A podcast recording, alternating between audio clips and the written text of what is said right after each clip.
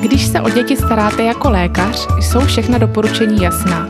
Ale když se o ně začnete starat jako rodič, zjistíte, že je to všechno trochu jinak. Posloucháte podcast Pediatrie na vlastní kůži. Dobrý den, vítám vás u dalšího dílu Pediatrie na vlastní kůži. Dnes tu vítám nejen vás, posluchače, ale i paní doktorku Kateřinu Besperát, která se věnuje kožnímu lékařství. Kačka je moje kamarádka z vysoké školy a už několik měsíců spolu plánujeme rozhovor, možná rozhovory. Dnes se spolu zaměříme na kožní problémy u kojenců. Ahoj Kačko, vítej v našem podcastu. Ahoj, děkuji za pozvání. Můžeš nám na začátek říct, se kterými kožními problémy se nejčastěji setkáváš u kojenců? Mezi nejčastější kožní nemoci u miminek patří seborojská dermatitída, atopický exém, opruzeniny a tzv. plenková dermatitída. Dále jsou to kopřivky, parainfekční exantémy neboli vyrážky spojené s dětskými virovými onemocněními. No, není to až tak překvapivé, ale je to dost podobné tomu, s čím se setkáváme v ordinacích my pediatři. Vezmeme to tedy postupně a začneme třeba seboreou. Z vlastní zkušenosti vím, že existuje i seborea dospělých, ale mohla bys nám přiblížit tu dětskou? Co to je a co ji způsobuje? Tak dětská seborojská dermatitída je prakticky nejčastější kožní problém, se kterým přichází maminky malých miminek. Máš pravdu, že sebora se vyskytuje i u dospělých pacientů. Má totiž dva vrcholy výskytu, a to v kojeneckém věku a poté až většinou pubertálně nebo postpubertálně. U dětí je typické, že začíná třetí až čtvrtý týden po porodu, což je důležité i v rámci rozlišení od atopického exému, který začíná později a to většinou až kolem třetího měsíce věku dítěte. Pozitivní je, že na rozdíl od dospělé formy, která je chronická, můžeme předpokládat, že sebora u miminka vymizí v rámci týdnů maximálně měsíců. Objevuje se až u 10% kojenců, Příčiny vzniku nejsou přesně známy. Jedná se o kombinaci zvýšené tvorby mazu, což u kojenců představuje především oblast vlasaté části hlavy, obličeje, za ušima, poté je to plenková oblast, podpaží a další místa kožních záhybů. Dále se jedná o změny v mikrobiální flóře kůže a vliv androgenů, tedy mužských pohlavních hormonů, které jsou u novorozenců zvýšené. Častěji se seborea vyskytuje u dobře živených dětí. Co se týče těch klinických příznaků, tak zpočátku dochází e, obvykle k tvorbě suchých šupinek v oblasti temene, která může právě imitovat atopický exém. Poté ale dochází rychle k tvorbě žlutavých, mastných šupin, které pevně lnou k hlavičce. Tento název se odborně nazývá cradle cup, tedy čepička z kolébky. Dříve tomu naše babičky říkali také oukropky. V oblastech takzvaně intertriginózních, tedy v podpaží anebo ve zvýše zmíněné plenkové oblasti a v dalších záhybech se projevuje jako světle červené, nemokvající, olupující se ložiska, které se však mohou sekundárně infikovat například bakteriemi nebo kvasinkami. Poté dochází i k mokvání. Dobrou zprávou je, že se borea na hlavičce miminko nijak neobtěžuje, nesvědí ho ani nebolí, protože nemá alergický podklad, jako právě dříve zmíněný atopický exém. Taktéž není infekční a proto nemůže být přenášena. No, myslím, že tímhle si hodně rodičů uklidnila. To je asi výhoda seborej. Sice není moc pěkná na pohled, ale miminku aspoň nevadí. Můžeš nám teď říct, jak je to s její léčbou? Co můžu zkusit u svého dítěte doma a kdy už je čas jít k lékaři? Určitě, tak není nutné hnedka běžet za pediatrem ani na kožní. Klasické projevy zvládneme doma pomocí jednoduchých pravidel. Základním principem je jemné odlučování šupinek z hlavičky. Hlavičku myjeme každý den a používáme jemné dětské šampony. Dospělácké šampóny na lupy a seboreu nejsou pro děti vhodné. Mnohdy obsahují kyselinu salicylovou, která ve větší koncentraci není pro kojence vhodná. Tak zhruba půl hodinky před tou koupelí můžeme aplikovat na vlásky klasický dětský olejček nebo mléko. E, vhodná jsou taková mléka s příměsí urej, která napomáhá rychlejšímu odlučování šupin. Můžu doporučit například Excipial Lipolocio nebo Hydrolocio. Poté Blue Cup krém nebo přípravek ABC Derm Baby Squam od Biodermy, se kterým mám v poslední době velmi dobré zkušenosti. Poté během koupele prsty jemně masírujeme pokožku hlavy a krouživými pohyby se jemně zbavujeme krust. Za šupiny nikdy netaháme ani neodlučujeme nechtem, abychom nezanesli do kůže infekci. Pro větší efekt můžeme použít dětské kartáče s přírodními štětinami nebo klasický extrémní kartáček na zuby, eventuálně existuje i hřeben na mléčné stroupky od firmy Chico. Pro úpornější projevy můžeme olejček nebo mléko aplikovat před spaním, nasadit bavlněnou čepičku a nechat působit přes noc. Pokud tyto metody nezabírají, nastává čas navštívit lékaře. Obvykle vám předepíšeme speciálně míchané olejčky nebo gely s vhodnou dávkou právě kyseliny mléčné, které vám poté připraví v lékárně. Stejně tak projevy v podpaží, plenkové oblasti nebo jinde na těle by měl vidět lékař, aby nález zhodnotil, zda se opravdu jedná o seboreu. Do těchto míst není vhodné aplikovat žádné oleje ani masti, neboť by došlo ještě ke zhoršení stavu. Tak díky za vyčerpávající odpověď. Moje dcera měla eh, jednu dobu seboreu ze zadu na hlavičce celkem výraznou. Vždy jsem jí ta místa tedy promazala excipialem, po nějaké době jsem jí koupala a ve vaně vlásky vyčesávala dětským hřebínkem. Byl to tedy správný postup? Ano, bylo to super, přesně jak říkáš, ideální. Tak se pojďme posunout dál. To k tomu, co jsem nikdy neměla ráda, a to jsou nejčastější alergické exantémy, neboli kopřivky. Mám pocit, že kopřivku může způsobovat cokoliv a kdykoliv. Můžeš nám zase něco říct o tom, jak, proč a kdy vzniká?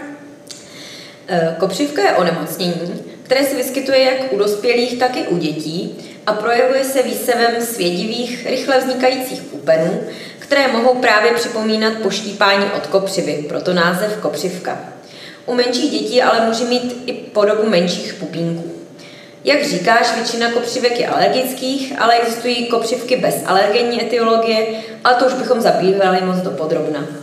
Jedná se tedy o přehnanou reakci organismu na nějakou látku. U dětí se jedná nejčastěji o potraviny, ale může vzniknout i alergická reakce na léky, především antibiotika. Dalším vyvolávajícím faktorem jsou infekce, hlavně různé respirační, ale i průjmovitá onemocnění nebo očkování. S tím se také setkáváme poměrně často. Z těch potravinových alergií bývají často reakce po jahodách, oříškách, mléku a podobně. U starších dětí to také bývá například srst domácích zvířátek. Tyto vyvolávající faktory způsobují uvolnění substance, která se nazývá histamin a ta způsobuje otoky a ono nepříjemné svědění kůže. Nějakou formu akutní kopřivky prožije téměř každé dítě. Pokud se však často opakujeme, určitě doporučujeme provést alergologické vyšetření. Kopřivka jako taková není jak nebezpečná, jak se maminky často ptají. Spíše dítě obtěžuje, svědění je nevrlé, nespí, pláče. Ve výjimečných případech ale může kopřivku doprovázet i otok, který může postihnout samozřejmě i oblast krku, potom je doprovázen kašlem, poruchami polikání a dýchání, a to se samozřejmě jedná o život ohrožující stav a ten musí být řešen okamžitě. Pokud došlo k vzniku vyrážky po lécích, je nutné vždy informovat pediatra a také doporučuji tuto zkušenost říct babičkám nebo dědečkům nebo lidem, kteří dítko hlídají, aby to věděli. Už se mi stalo, že jsem předepisovala antibiotika pro chlapečka, který byl na prázdninách u babičky, která udala, že žádné alergie nemá a pak mi volala později maminka, že má vyrážku na pelicín, tak jsme museli tu medikaci po telefonu vyměnit. Tak zase jsme se dozvěděli zásadní informace pro posluchače. A to to, že kopřivka není nebezpečná, ale je opravdu nepříjemná. Léčíme tedy hlavně tím, že se vyhneme alergenu, tedy vyvolávajícímu faktoru. Ale jaké léky můžu podat v akutní fázi? Stačí něco proti svědění, třeba namazat fenistil? Tak v, uh, v akutní fázi určitě vynecháváme koupele nebo teplé sprchy, můžeme podávat chladivé obklady nebo krátké sprchy uh, v chladnější vodě. Výborné jsou zinkové masti, eventuálně gel z aloe vera, které tlumí zarudnutí a svědění. Fenistil gel maminky dávají docela často, ale co jsem si tak všimla, tak většinou velký efekt nemá. Nezbytnou součástí je na zavedení tzv. šetřící diety do vymizení projevů, tedy vynechat kyselé potraviny, hlavně ovoce, pomeranče, citróny, jablíčka, čokoládu a jiné sladkosti, ryby, bylinkové čaje, kořeněná jídla a podobně. Dále je důležité vynechat pohybové aktivity, které by vedly k zahřívání organismu, neboť potom dochází ještě k většímu svědění. To svědění s klidními antihistaminiky eh, pro malé děti jsou stále nejvhodnější fenistylové kapky, které jsou volně prodejné. Mají tedy mírně tlumivé účinky. Dávkování je podle váhy. Velmi jednoduché. Ta maximální dávka pro děti jsou dvě kapky na kilogram váhy, rozdělené do třech dávek denně. Mnoho dospěláckých antihistaminik existuje i ve formě roztoku nebo syrupu s upraveným dávkováním pro děti. Většina je ale vázána na lékařský předpis a je vhodná pro děti od dvou let. Dávkování nechte na lékaři a nedávejte jim vaše vlastní léky. E, při úpornějších projevech na větší částech těla doporučujeme krátkodobou aplikaci velmi slabých kortikoidů, takzvané první nebo druhé skupiny, která vedou k rychlejšímu ústupu a zmírnění svědění. Takže nejlepší je mírnit projevy fenistyl kapkami. A já zopakuju, že podáváme kapky třikrát denně a vždy celkem dvě kapky na kilo. Pokud si nejste jistí počtem kapek, poraďte se s vaším pediatrem. Další velkou skupinou jsou tzv. parainfekční exantémy, někdy nazývané jako nespecifické virové exantémy. To jsou vyrážky, které vznikají zároveň s nějakou virovou infekcí. Jsou velmi časté, ale mám pocit, že na ty někdy vyrážku svedeme, až když moc nevíme, co jiného to je. Jak to s nimi tedy je a které viry je způsobují? Jo, jo, to máš pravdu. Eh, parainfekční nebo paravirové exantémy jsou častým závěrem u různých nespecifických vyrážek. Některé z nich mohou vypadat jako spalničky nebo jako kopřivka. My dermatologové a možná i vy pediatři tedy máme největší obavy ze spalniček, protože v dnešní době jsou tak vzácné, že je mnoho, mnoho z nás nikdy naživo neviděl. Díky bohu za povinné očkování. Proto, když se nejsem jistá, odesílám na infekční oddělení, kde s nimi mají přeci jen více zkušeností. Vždycky se ale nakonec jednalo o planý poplach. Naopak, co je časté, jsou vyrážky, které doprovázejí respirační onemocnění, tedy rýmu, nachlazení, chřipku nebo v dnešní době i covid. Druhým nejčastějším vyvolávatelem jsou tzv. enteroviry nebo rotaviry, tedy ty, co vyvolávají průjmovitá onemocnění a tzv. gastroenteritidy. U dětí se také může vyskytovat spálová angína, vyvolaná toxinem, který je produkován bakteriemi způsobující angínu.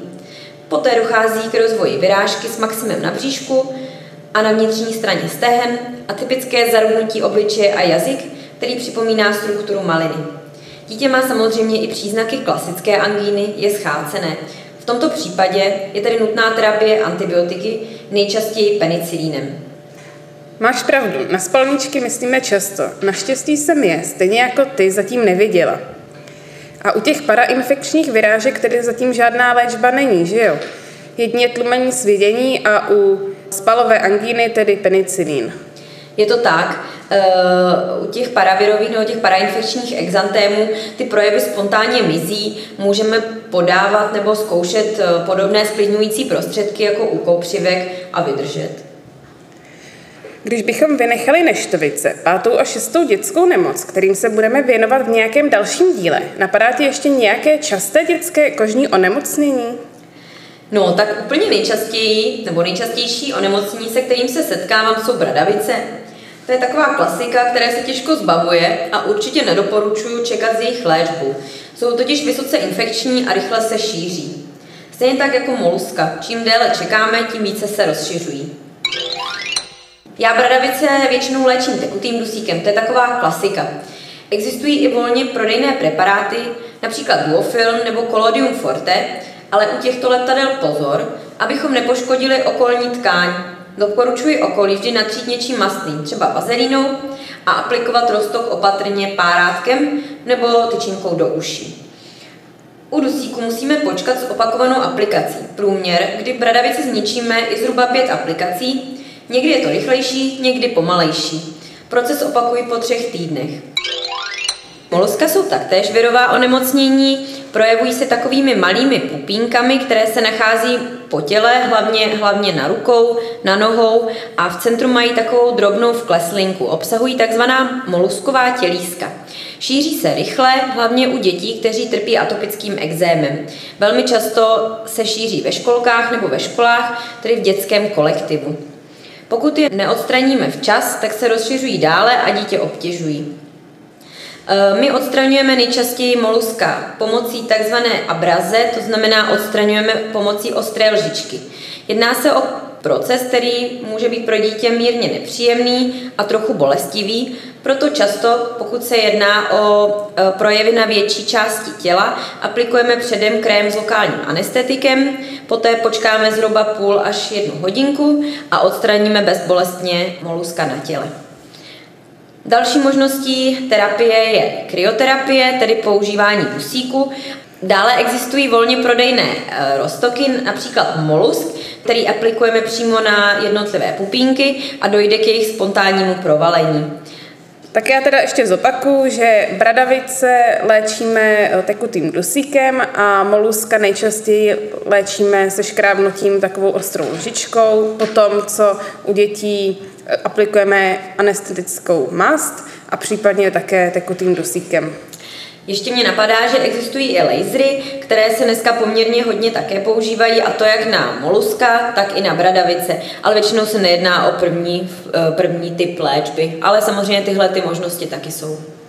Ještě bych zdůraznila, že když dítě má moluska nebo bradavice, nemělo by chodit nikam do bazénu. Jo, jo, to je pravda, to je přesně. Tak já myslím, že to je všechno, co jsme dneska chtěli probrat. Sejdeme se třeba zase někdy příště. Děkuji moc za zajímavé a vyčerpávající informace. Děkuji za celý rozhovor a uvidíme, jestli se domluvíme zase někdy. Já moc děkuji za pozvání, doufám, že jsem přispěla nějakými informacemi a budu se moc těšit. Pokud máte na paní doktorku nějaké dotazy, můžete nám psát na náš profil na Instagram či Facebook a my dotazy poté přetlumočíme. A tímto se s vámi loučím. Přeji vám krásné podzimní dny a těšíme se na vás u dalšího dílu Pediatrie na vlastní kůži.